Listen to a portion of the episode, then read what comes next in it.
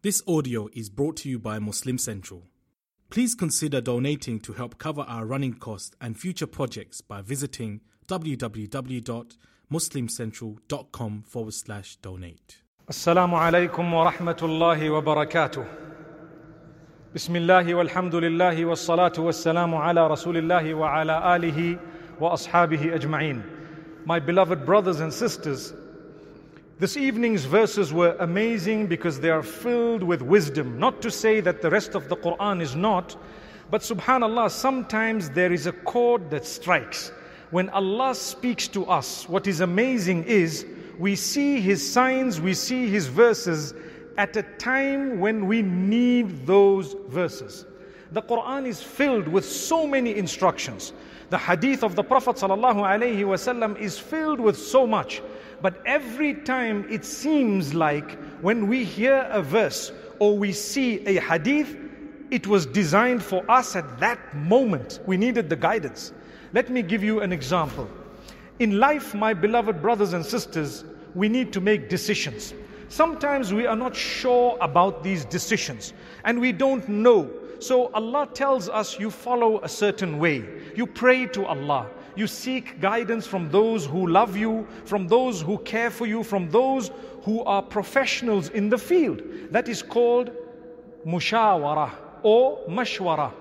وَأَمْرُهُمْ شُورَى بَيْنَهُمْ Allah speaks about how their affairs are discussed with mutual consultation.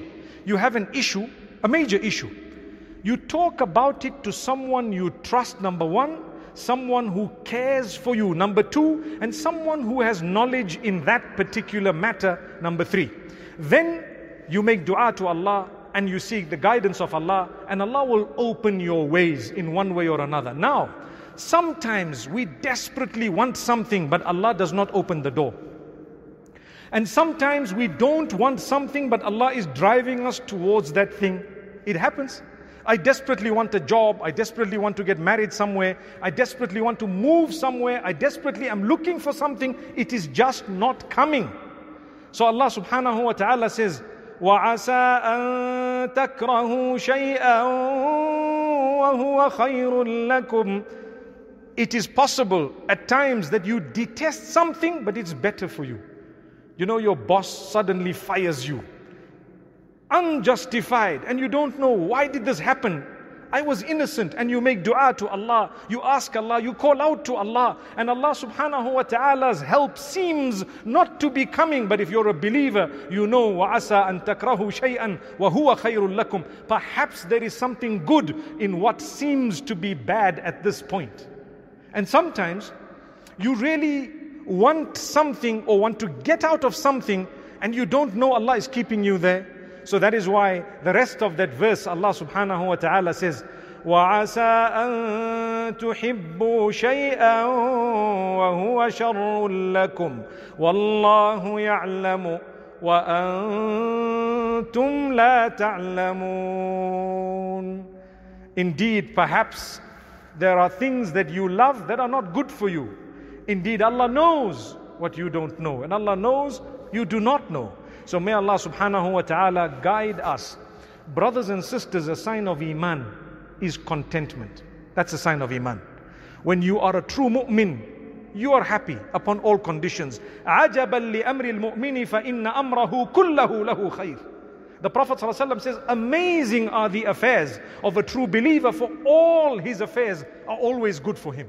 If goodness comes, he is thankful. He becomes closer to Allah. It was better. If bad befalls him, he bears patience. It was better for him. And he says, Oh Allah, it could have been worse. La ilaha illallah. This is the gift of Allah. So these verses are so impressive. Then there were other verses we read tonight that drew me into a different zone altogether. They were about talaq. Talaq means divorce. You know, we get married, we want the marriage to work, we're excited the day that the vows are exchanged and the day that everything is happening. We're so excited, and thereafter, do you know what? Subhanallah, things start falling away in many cases nowadays. It is a sacrifice. Marriage is not a perpetual honeymoon. We've said that before. It is a sacrifice. You need to sacrifice, change your life in order to be able to get along with your spouse. You need to have dedication. You need to make each other feel important. May Allah subhanahu wa ta'ala let that happen. But sometimes we have differences.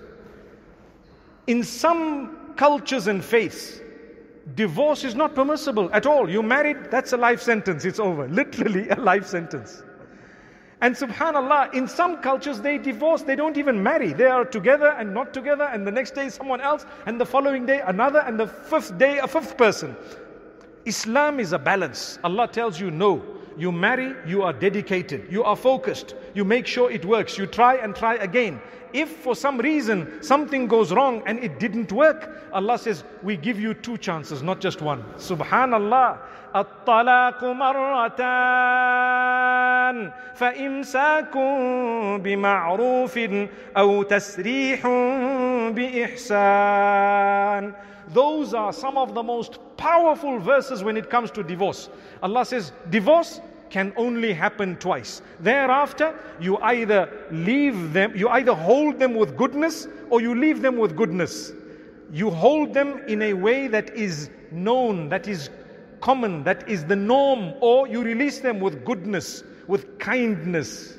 Why does Allah say this? Do you know, we have a misunderstanding that when you want to divorce someone, you say talaq, talaq, talaq, and it's done. No, that is a wrong way of doing things. Did you know that that is sinful? It is actually prohibited to say that and to do that. You're not supposed to be issuing more than one at any given time. So those who tell you that's how you divorce, they don't know. Allah says you only divorce once and then you still have a chance if, for example, you want to reconcile after that, there is a scope because Islam is based on mercy. Subhanallah. Allah says you might separate after the first divorce. And after a while, you might decide, you know what? I'm missing you, man. I'm missing your food. Subhanallah. Especially if it is Turkish food. MashaAllah. Allah bless all of us. Barakallah fikum my beloved brothers and sisters, and then you decide, well, obviously that's petty, but I'm only giving you an example. Because one might say, well, who cooks here, you know? And we get into another debate. And by the way, the men are better chefs than women. That's what the world was told, I think. May Allah subhanahu wa ta'ala grant us the ability to protect ourselves from such debates. Because in all honesty, all we need is just good food.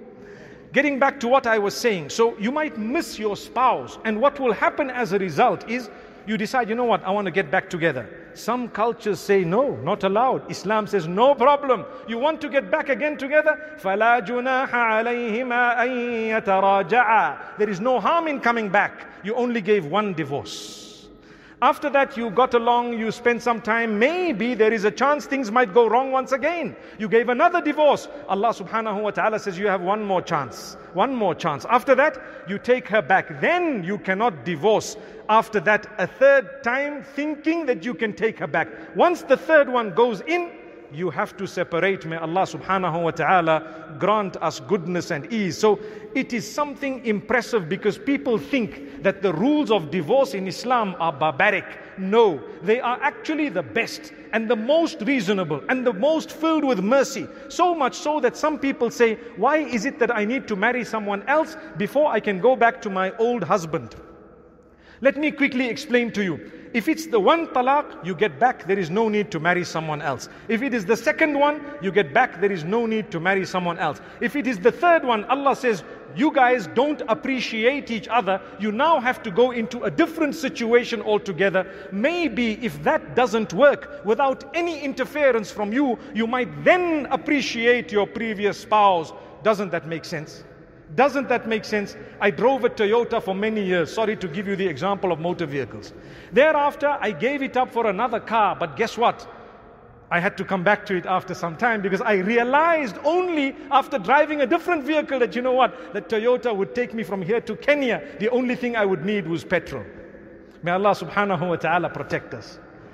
By no means do I mean to promote the vehicle itself, but it is a good car, right?